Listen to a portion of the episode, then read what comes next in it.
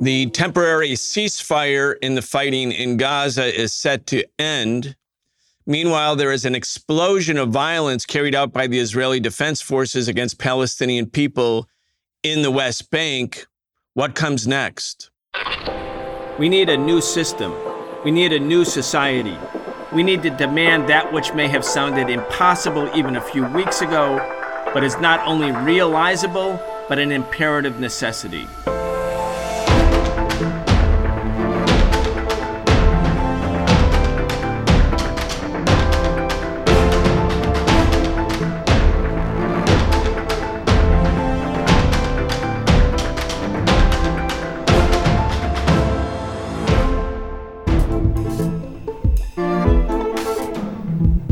Welcome to the Socialist Program. I'm your host, Brian Becker. Today we're talking with Abby Martin, creator and host of The Empire Files and director and narrator of the documentary film Gaza Fights for Freedom. Abby Martin, welcome back. Thanks so much for having me, Brian. Thank you. Abby, everything has changed in global politics since October 7th. There has been a sea change in consciousness in the United States.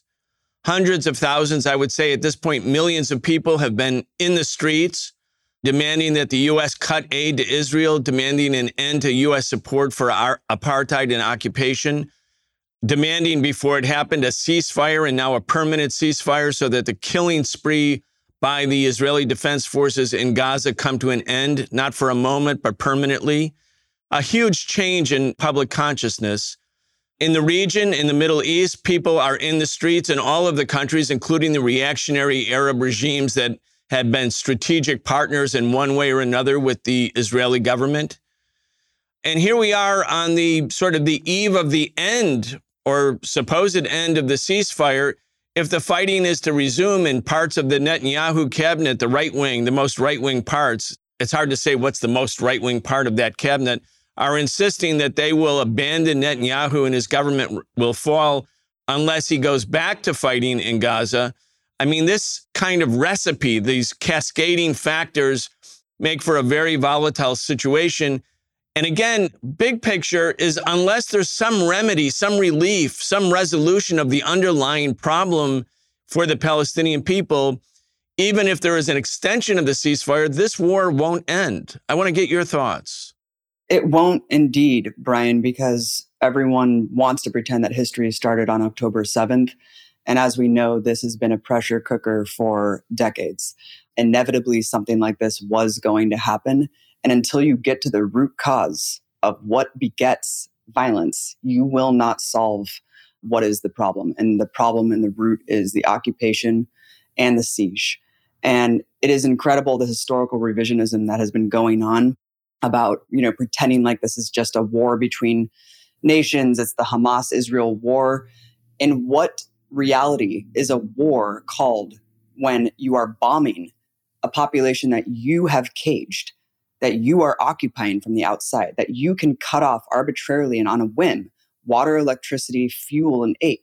It is sick, it's depraved, but it's also not uniquely evil. This is a strategy. This is terrorizing the population into a second Nakba, to flee, to be expelled. This is explicitly laid out, the genocidal aspirations from the Israeli cabinet. Dozens of Israeli ministers, uh, officials, army commanders, they have explicitly laid bare their genocidal intent, and we should take them at their word. And so all of this placating the American public from US politicians pretending like a genocide is not unfolding before our eyes with full complicity and backing of the US is a disgrace. And it's incredibly inspirational to see tens of millions of people around the world, um, you know, mostly young people who are completely rejecting rejecting this bipartisan foreign policy consensus from the West that is just greenlighting this, Brian. Yeah, indeed. And we've said on our show, Abby, and I know you and Empire Files have done so much work on this, trying to reach people, educate people, not because it's interesting, but because people become a factor. They become the factor. They can create change once they are informed, once they are realizing that they what they do can make a difference. And once they begin to act, they do act. And when they do act, things change. So American policymakers right now, unlike all of the other previous Israeli wars against the people of Gaza or the West Bank, they have to factor in public opinion at this point. It's not going away. I mean, Joe Biden, all around the country now, people are chanting Genocide Joe, Genocide Joe. It reminds me of the time when I was a teenager in 1967 when young people started chanting, Hey, hey, LBJ, how many kids did you kill today? He wasn't a Republican. He wasn't a right winger. He was a liberal. He had been friends or purported to be friends with Dr. Martin Luther King, but he was killing all these people in Vietnam and the country turned against him. He could not run again. It changed the political equation. The Biden administration is in a way stuck because they've completely embraced Netanyahu. Biden keeps saying, I'm a Zionist. He goes to Israel, he hugs and basically has this kind of tearful moment with Netanyahu while Netanyahu is committing this genocide. And the base of the Democratic Party, meaning young voters especially, they're like having none of it. They're like, no, we're not going to vote for you because even though you're not Donald Trump and we don't want right wing Republicans to take over, this is not tolerable for us. So here we are in one of those moments where the Democratic Party establishment shows itself as a truly imperialist tool and so brazenly that they're exposed in front of everybody. Anyway, this is a kind of time when public opinion does matter, when what people do does matter. And there there has to be recourse. And we know the stifling nature of our political system, the two-party duopoly. Both parties speak very clearly on behalf of each other when it comes to foreign policy. There is no differentiation tangibly for the tens of millions of people that are being subjugated under the boot of US empire and US imperialism. So when it comes to situations like these, where a genocide is unfolding with full backing and support, and, and essentially only because of US support, Israel relies on propagandizing Americans. And that's why they direct all of their Hasbara operations to American citizens because they depend on Americans for their weapons and their aid. And so that is why we are so heavily propagandized. But as you just mentioned, the youth, millennials, Gen Z, they are waking up to the nature, the distrustful nature of our corporate media and our political establishment. They see the reality. They are believing what their eyes are telling them, no matter what the corporate media dictates to us on behalf of the ruling class. And there is no other recourse in our society other than voting for president, right? Voting for Congress every two years there's so little, such little room and avenues to really make political change within the confines of our political establishment that people are doing whatever they can. That's why there's so much dramatic actions being taken. Dozens of people throwing their keys off the Bay Bridge, trying to tell the world because the media is not doing their job. There's such dramatic actions being taken because we have to do this, right? People feel like they have to make their voices heard because they're not being covered and the truth is not being covered. And so we saw during the midterms uh, a lot of young people going out and rejecting the Republican Party. And I think the youth vote really did consolidate a Democratic, even though the Democrats technically lost. I mean, of course, they painted it as a win because it wasn't as dramatic as a loss as they had anticipated, but that was because of Roe v. Wade. It was a rejection of right wing politics and what took away our reproductive rights. But I do not think that same voting bloc is going to show up, Brian, because these key demographics that Biden needs and relies on the youth, the Arab vote, Muslims, and Palestinians in this country, those are very very solid key demographics that typically went Democrat. And in key swing states like Michigan, those people aren't going to vote for. It doesn't matter if Trump would have been worse. And honestly, I don't know if he would have been worse, other than the veil of humanitarianism might have been dropped. All we know is what Biden is doing now. And that's what people are going to reflect on. And they don't have any other recourse, Brian, other than staying home and letting someone like Trump win because they need to punish Biden. Biden needs to be punished for his support of this genocide. Yeah, when we organized the demonstration in Washington, that was many hundreds of thousands of people on November 4th. The executive director of the CAIR organization, the Council of American Islamic Relations, got up and said, you know, we're not going to vote for Biden in Michigan and Minnesota. And, and he kept going. He listed all the states where there are very significant Arab American voting populations. And the crowd went wild because that's exactly how they felt. I mean, people have the option to go into the street, which they're doing. They have the option to vote for third party candidates, which they do. But as you're pointing out, third party candidates are essentially excluded from the possibility of winning the election. So people don't really think of that. They think of it perhaps as a protest, but not as something that can actually create change. So what can they do? I mean, the options are so limited. So in a way, withholding your vote is one of those one of those mechanisms. And I think that's what people on November 4th and people around the country are signifying. I want to turn to other events that are going on, Abby. And I know you have, because you and the Empire Files made the movie Gaza Fights for Freedom. You were there, you were in Gaza, you were in the West Bank, in all of historic Palestine. You your film is amazing. People should get it. They should see it. They should watch it. They should watch it with their friends. You've gone on tours so that you can help sort of illuminate for the American people what the real issues are. You've been doing that for quite a number of years.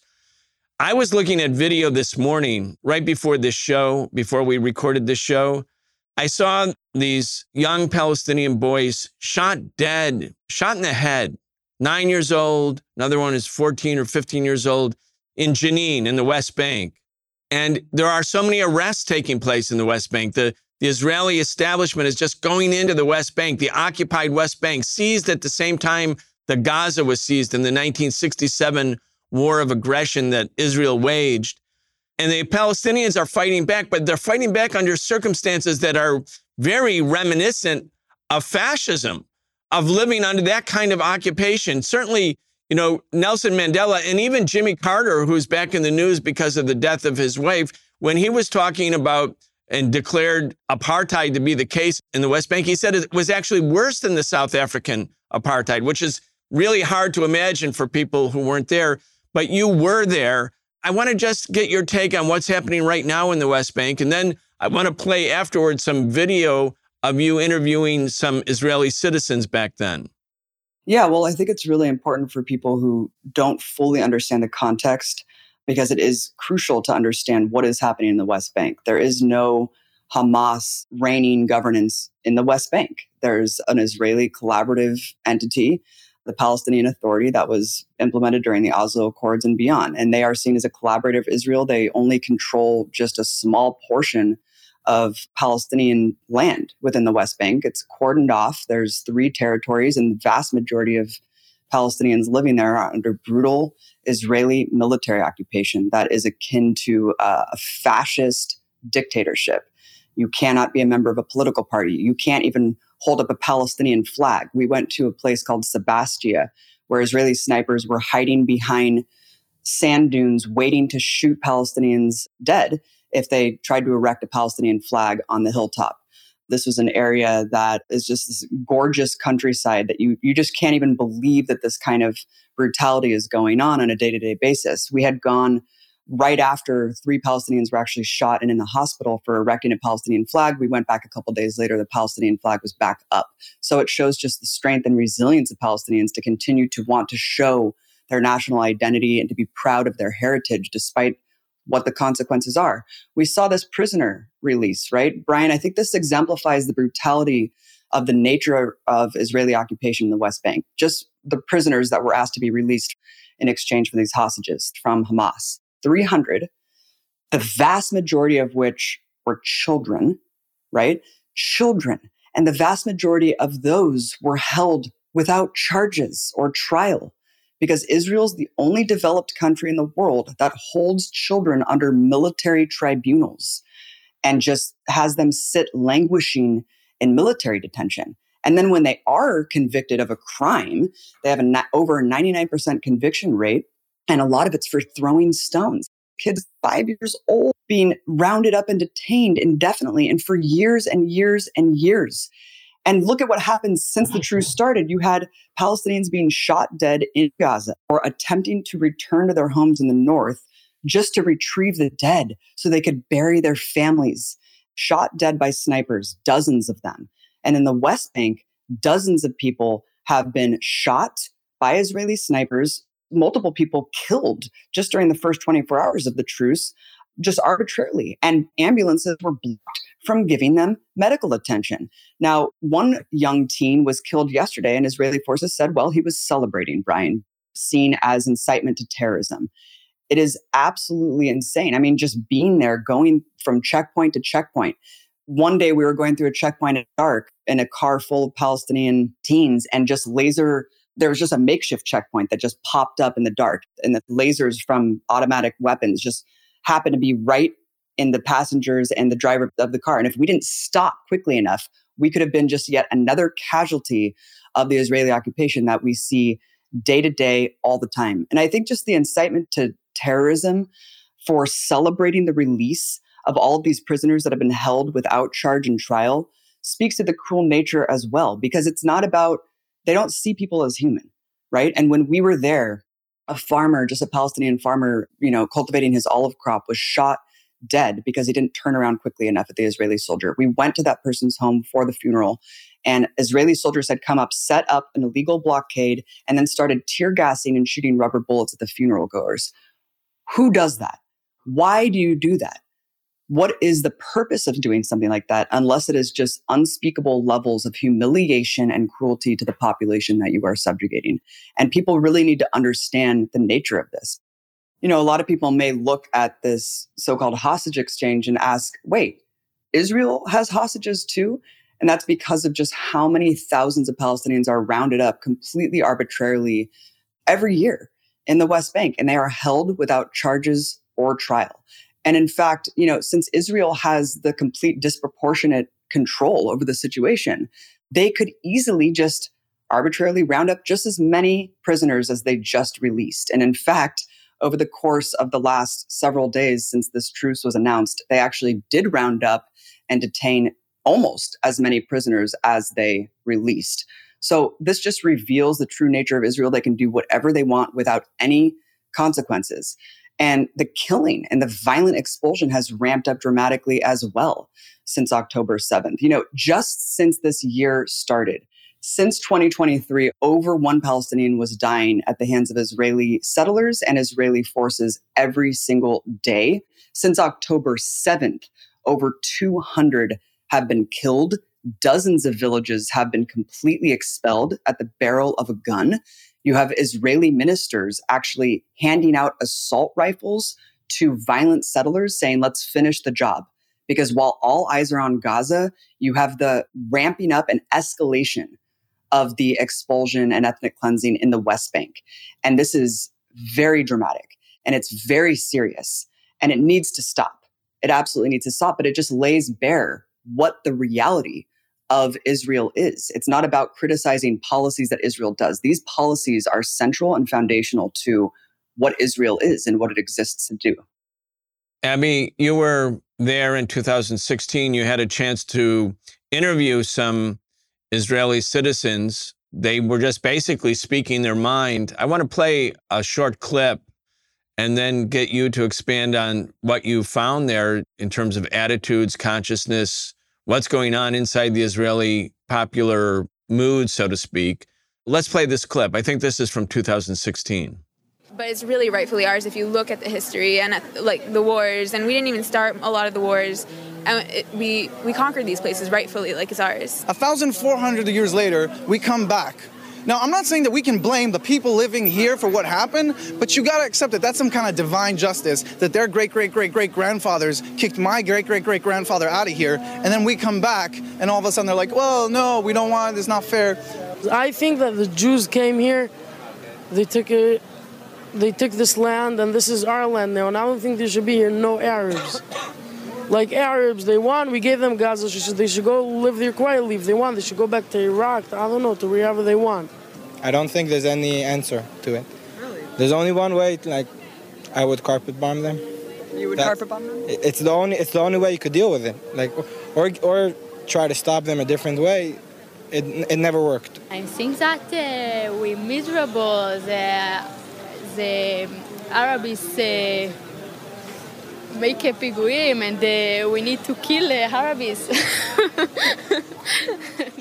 Abby, she's laughing and talking about, yeah, we have to kill the Arabs and the other guys. Let's let's carpet bomb them. This other delusional comment that their great great great great grandfathers took the land in divine justice. My my family has taken it back. I mean, the narrative is false. It's ridiculous. It's ahistorical. It's made up. But what you can't avoid there is the thing is dripping with racism of a genocidal type. In other words, where if the Israeli government went in and dropped a nuclear bomb on Gaza, people, at least some of the people you were interviewing, would say, good riddance. I mean, and that wasn't after October 7th. This was many years ago. This was the prevailing attitude. Yeah. And you see that there's a carefully curated narrative that's put out there for the American audiences. And that is not what the reality of Israeli society is again, like Americans think that there's this hope, this fantasy put out there by reasonable Israeli politicians. Netanyahu is painted as like the Trump type figure. Oh no, that we don't agree with Netanyahu's far right policies, but of course uh, there should be a two state solution. You see this talking point regurgitated by American politicians. Israeli officials have not entertained a two state solution for decades. They have laughed it out of the room. Just look at the Palestine papers. Every single concession that Palestinian leadership made was laughed out of the room, including a fully demilitarized state and essentially giving them Jerusalem. This was never entertained because they always wanted the West Bank. They always wanted the West Bank. They want more than historic Palestine. They want Lebanon. They want Syria. That's why you see no respect for any borders in that area. Israeli society is extremely fascist and extremely racist. If you look at polling back, go back to 2014, the completely unnecessary again i mean i will call it genocidal onslaught because i've always you know genocide doesn't necessarily mean extermination it means wiping out of a culture the attempt to eradicate the culture of a people i mean what else can you call what has been happening in palestine for the last 75 years. But back in 2014, during Operation Pillar of Defense, another horrific onslaught in Gaza where 2,200 Palestinians died, including 500 children, 95% of Israelis supported that. And that was just in response to nothing compared to October 7th. So if you look at Israeli sentiment today, the vast majority of people think this war is completely justified. And they probably think, I mean, I haven't seen direct polling, but I would imagine that the vast majority, over 95%, agree with completely wiping out Gaza and recolonizing it.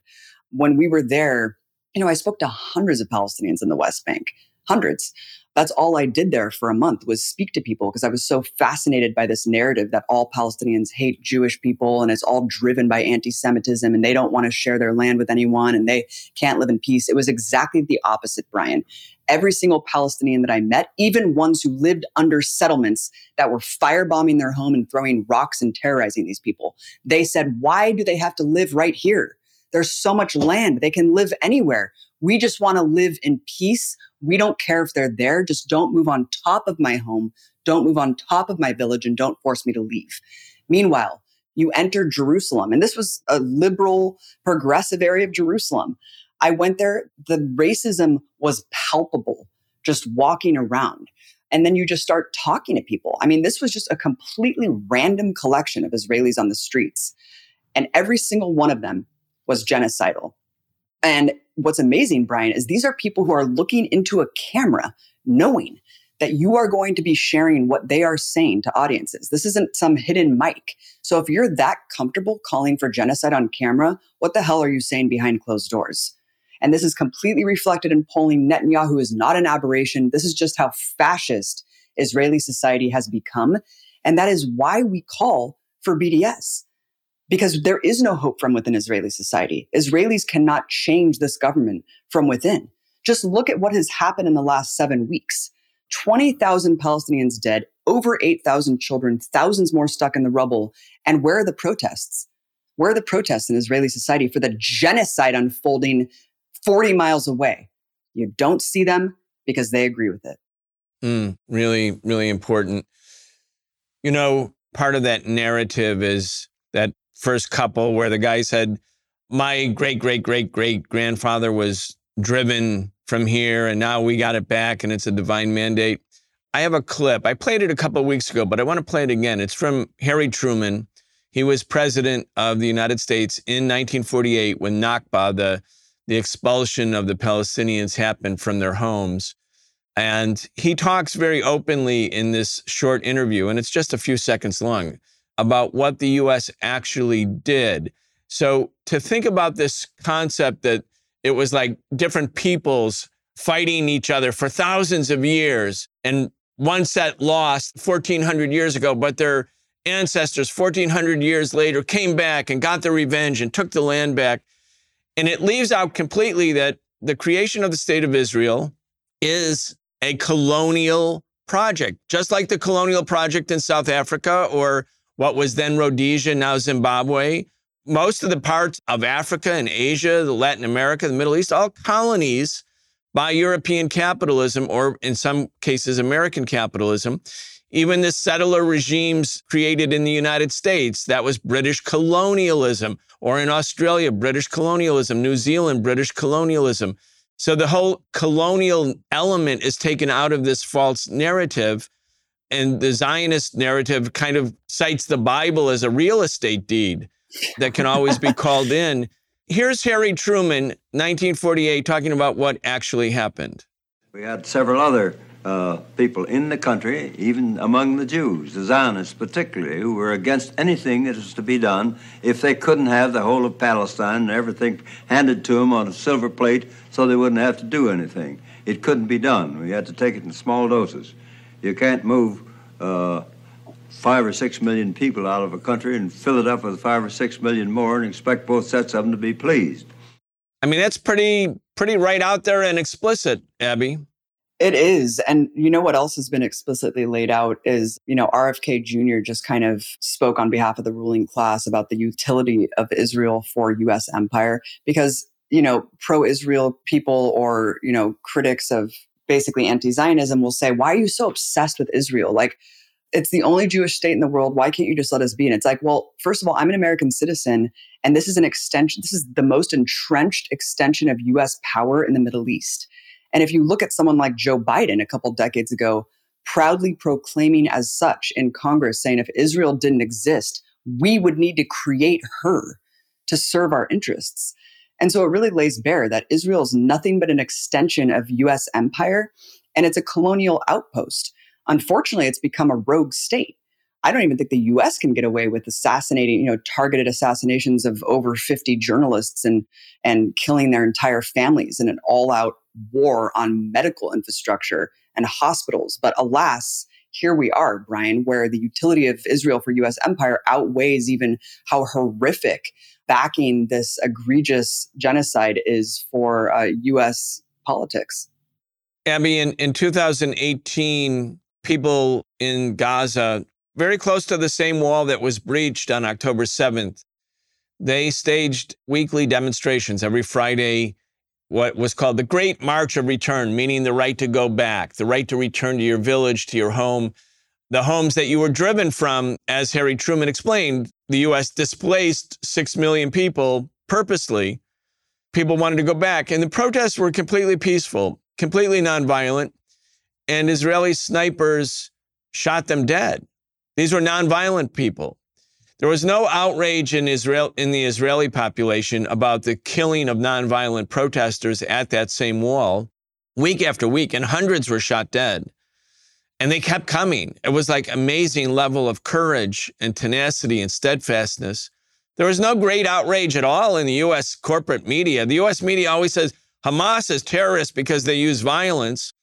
Well, when the Palestinians in Gaza used nonviolent tactics, they were murdered or they were terribly wounded by gunfire, by sniper fire. And there was no outrage, there was no discussion. The only time the US government and the US media actually paid attention was when there was violence. When there was nonviolence and it was met with violence by the Israelis, no, it was all passe, no big deal. I mean, you've been covering this. You were there in 2016. You made this movie, Gaza Fights for Freedom. You were following what was happening in the Great March of Return. I mean, when people actually see what's gone on and you make nonviolent protest impossible because you, you kill the nonviolent protesters, it makes armed struggle inevitable. I mean, you can caricature it, you can demonize it, you can say whatever you want about it, you can call it terrorist. But if you make nonviolent protest impossible when people are living under these conditions, it would be ridiculous and a fantasy to think that the struggle will stop. And it would be more realistic to understand that it will inevitably morph into armed struggle. Exactly, Brian. We see what happens when Palestinians nonviolently resist. It doesn't matter what they do. And how on earth could you look at a population of 2.3 million people living in these conditions and think that they should lay down and die? Because that's what Israelis and that's what Americans and that's what the West at large essentially think that they should do. They should be polite victims of their own oppression. Lay down and die. Don't you dare resist. Don't you dare resist peacefully. Because in 2017 and 2018, tens of thousands of Palestinians went to this artificial border fence that prevents them from entering their ancestral lands. It's a fortified fence lined with Israeli snipers that will shoot to kill if you wander too close to the fence. It's called the no go zone. And so tens of thousands of Palestinians peacefully marched up to that zone. I mean, with courage that I will never understand, braved bullets, sniper fire. 8,000 Palestinians were shot with live ammunition. Actually, tens of thousands of people were shot with live ammunition. 8,000, I think, just in, in a couple of weeks. Over 200 Palestinians were actually shot dead, including women, children, disabled people, journalists, and medics. I mean, even in an army, in an actual battle between sides in a legitimate like battle and war, shooting those people would be violations of the Geneva Conventions. But in just a peaceful protest where you have medics trying to tend to the wounded, these are all egregious war crimes. And they were all documented on camera, Brian, but the world completely ignored it. And fast forward to today, all the people involved in the Great March of Return, I mean, they're Ahmed Artema, the organizer of the Great March of Return, an incredible poet, peaceful guy, super chill guy. I'm, I'm in contact with him all the time. His house was targeted. His whole family was bombed. He lost five family members and his 10 year old son was murdered. And he's in the hospital right now with second degree burns with his other two children. And it is so traumatizing to think that that is what we are told all the time. Where's the Palestinian Gandhi? Where are the nonviolent resistors? Well, you're murdering them systematically. They're dying because of you. You are bombing them. All the journalists that they're killing, targeting, who else can get away with this? Who else can do this with impunity? They're killing the truth. And that even came out, like I think in a Politico article, it said, we're Biden and his cohorts were scared that journalists were going to get in and show the, the complete devastation and ruin in Gaza during the truce, and that that might shape American minds, Brian. That's what they're scared of. They're scared of Americans turning against this colonial genocidal project because they don't want us to see the truth. That's why they're systematically taking out the journalists. They want everyone to die. They don't want any semblance of civic society left. That's why they're taking out all the best and brightest in Gaza, all the staff of the hospitals, the surgeons. I just saw a video today of NICU babies that were left to die from Israeli soldiers that were invading the hospital. Who does that? Who, with any shred of humanity, can see babies laying helpless and leave them to die? That is what's going on. And they don't want us to see this. And that's why the disgusting the disgusting appendages of US empire, these so called journalists that are essentially just stenographers for the Israeli media, can just go up there and just repeat lies. How dare they call themselves journalists? How dare they? How could you be a journalist and not, with every fiber of your being, speak out against this country, this government that is taking out your colleagues? How could they do that? I still don't understand. Brian. And, you know, going back to your last question about this concept that it's this ages old battle based on religious strife, it is insulting to our intelligence. Christian, Muslims, and Jews all lived in historic Palestine. It wasn't until colonizers started to come that problems started to arise. It wasn't until they tried to create a state on top of another people based on ethnic cleansing. And look, yes, a genocide happened here hundreds of years ago. It was horrific. And we have to acknowledge what this country is founded on. If that were happening now, if violent, bloody conquest was happening in my backyard, you sure as hell know that I would not be accepting that. And none of us should accept this. It's happening in real time. It's being live streamed for all the world to see. And it's our duty to stand up and do everything we can to oppose it because history will judge us. History will judge this moment. And it will ask all of us, what did we do? what did we do? One of the points that you were just making, Abby, is emphasizing the colonial, again, the colonial character. The false narrative that this is a struggle between peoples or a struggle between religions, it masks the colonial question. And I just want to remind our audience that in 1917, when World War I was raging, and when Lebanon and Palestine and Syria and Egypt and Iraq, the countries that we know under those names, they were all part of the Ottoman Empire. They were under the domination of the Ottoman Empire. And the British government, which was fighting against the Ottoman Empire, which was part of the Central Powers in World War I, uh, made an agreement with France and with Tsarist Russia that was called the Sykes-Picot Agreement to divide up the territories, the lands of the defeated Ottoman Empire, so that France would get Lebanon and Syria, Britain would get Palestine and Egypt, it would get Jordan. In other words, the imperialists divided up the entire Middle East, the Arab world, for themselves to colonize that part of the world.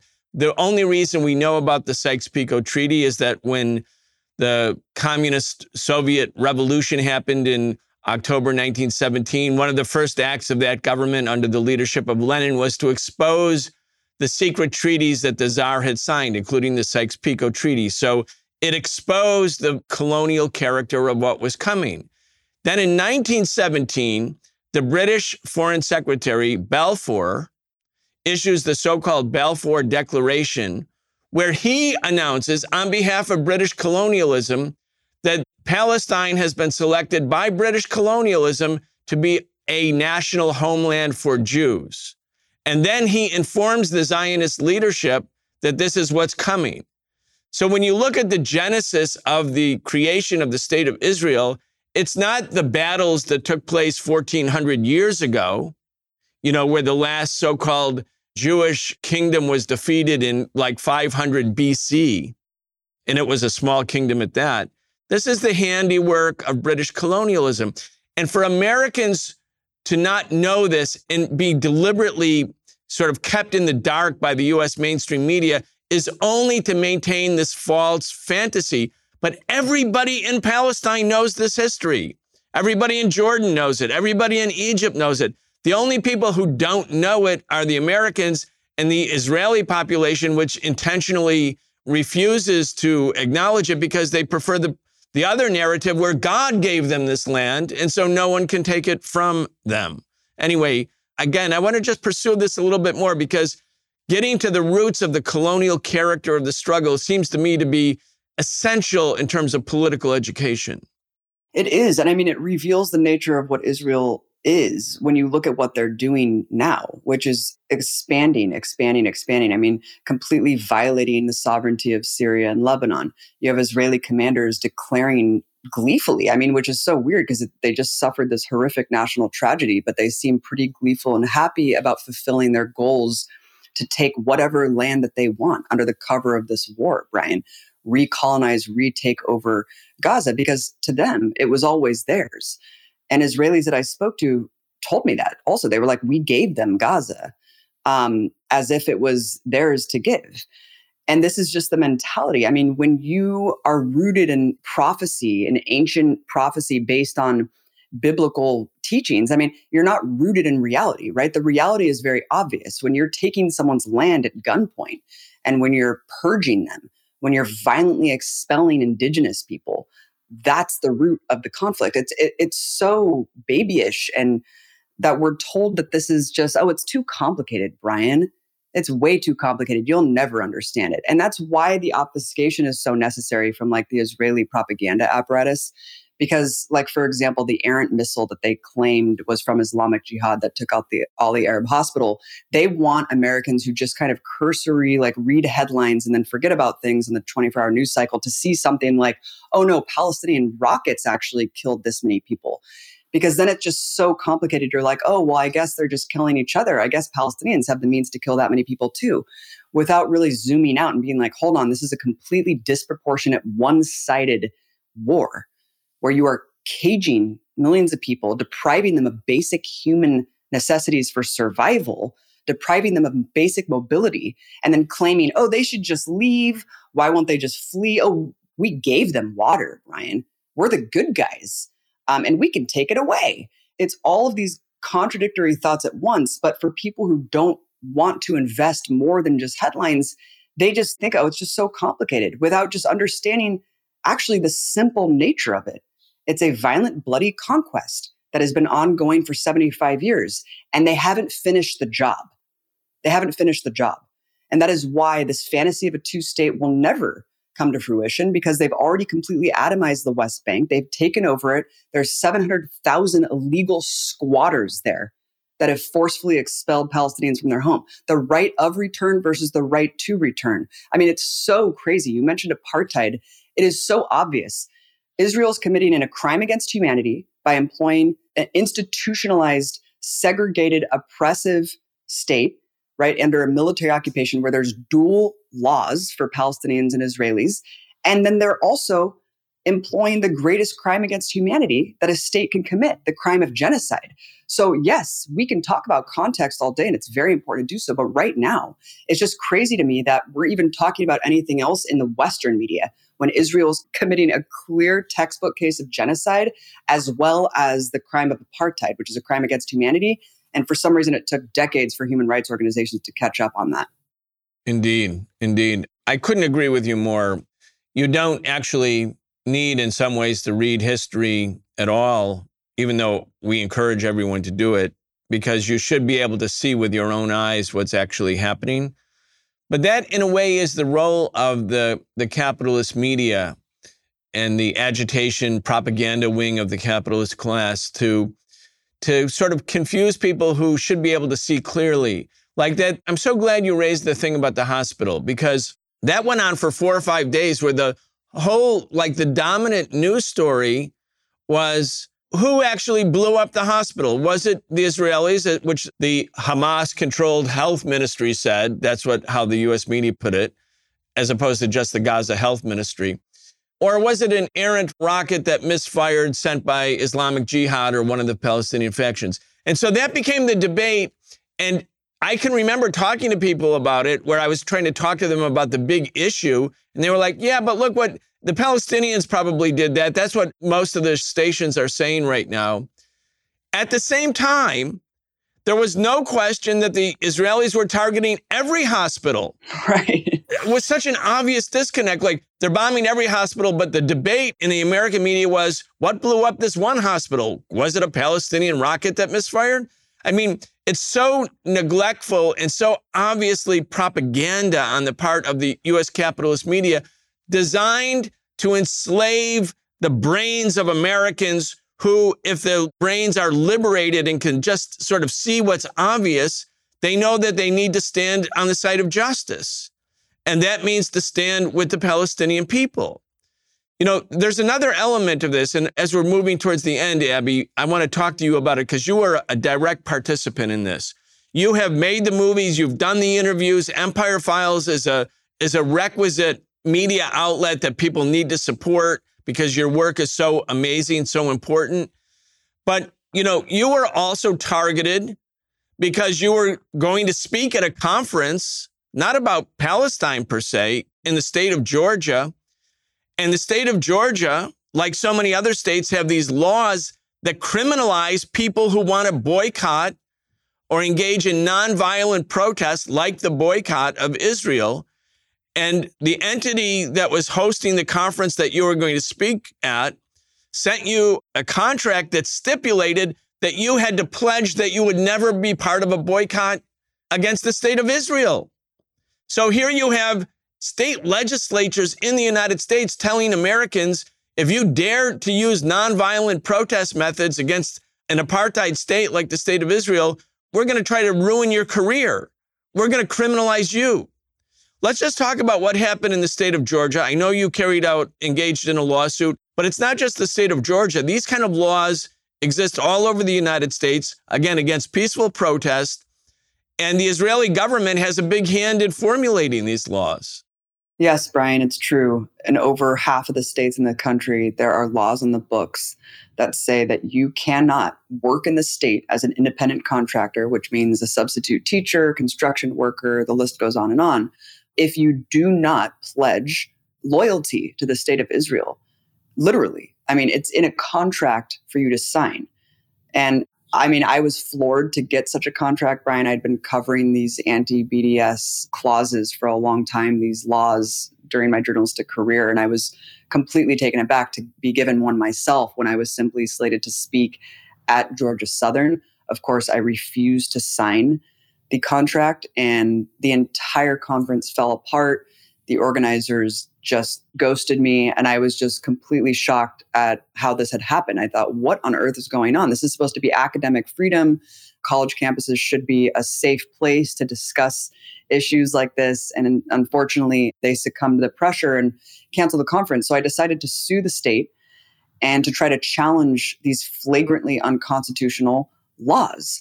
Because in other states, judges have ruled in favor of the plaintiffs and actually said these laws on the books are unconstitutional because they are.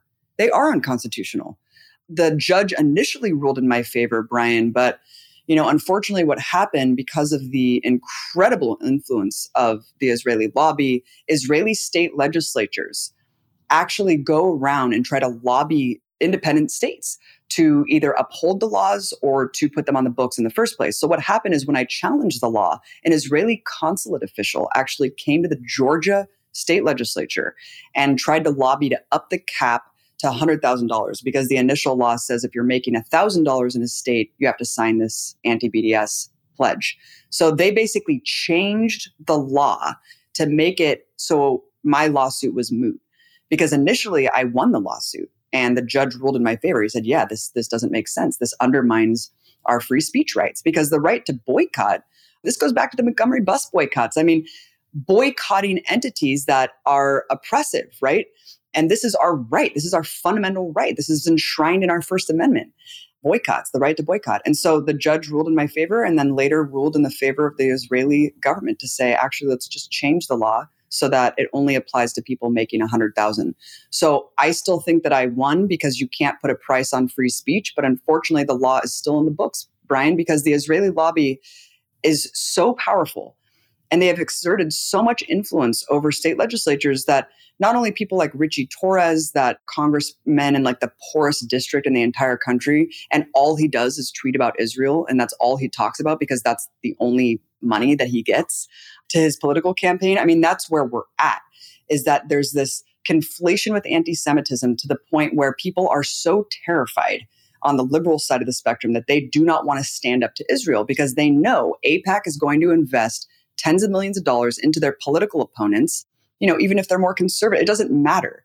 And it doesn't even matter if it's about Israel or not. They will get them on other issues to try to drive them out of office. We see what's happening with the squad. AIPAC is investing tens of millions of dollars to try to drive them out of office because they dared to speak up and call genocide what it is and call for a ceasefire. Wow the audacity of a Palestinian congresswoman calling for a ceasefire to stop the genocide of her people.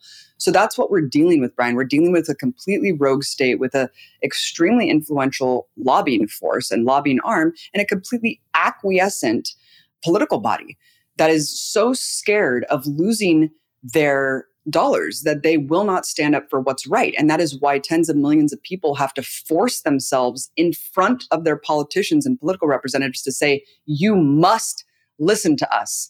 There's this huge disconnect. The overwhelming majority of Democratic voters, like 80 plus percent, and the overwhelming majority of Republican voters want a ceasefire. We don't want to see more kids be slaughtered in cold blood with our tax dollars. But look at the political representatives and the political class. They couldn't care less.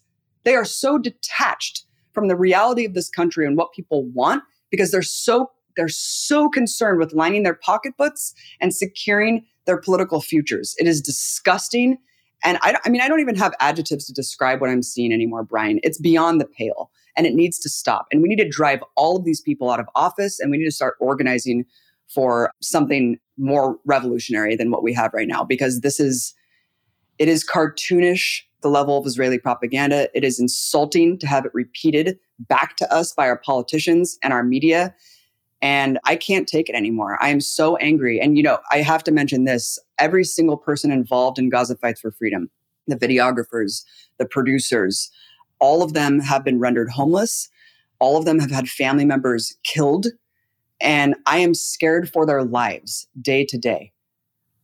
I don't know how much more we can take. This truce needs to be permanent. There needs to be a permanent ceasefire, and we need to just invest everything that we can into rebuilding Gaza and removing the settlements from the West Bank and actually forcing a peaceful diplomatic resolution because it is never going to end, Brian. And the morality is, you know, we can't trust the morality of the oppressive occupying force to stop this. It needs to be forced on them. Abby, the um, the Secretary General of the United Nations, Guterres, said this morning, I think, that 45% of the homes in Gaza are damaged. 80% are now displaced people. 80% out of 2 million. If 20,000 are dead, it's probably more, but 20,000 out of 2 million, a population of 2 million, that's 1%.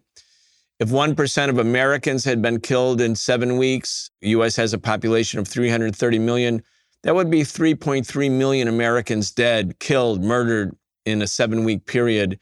That would constitute a genocide. We have to keep fighting, and people need resources.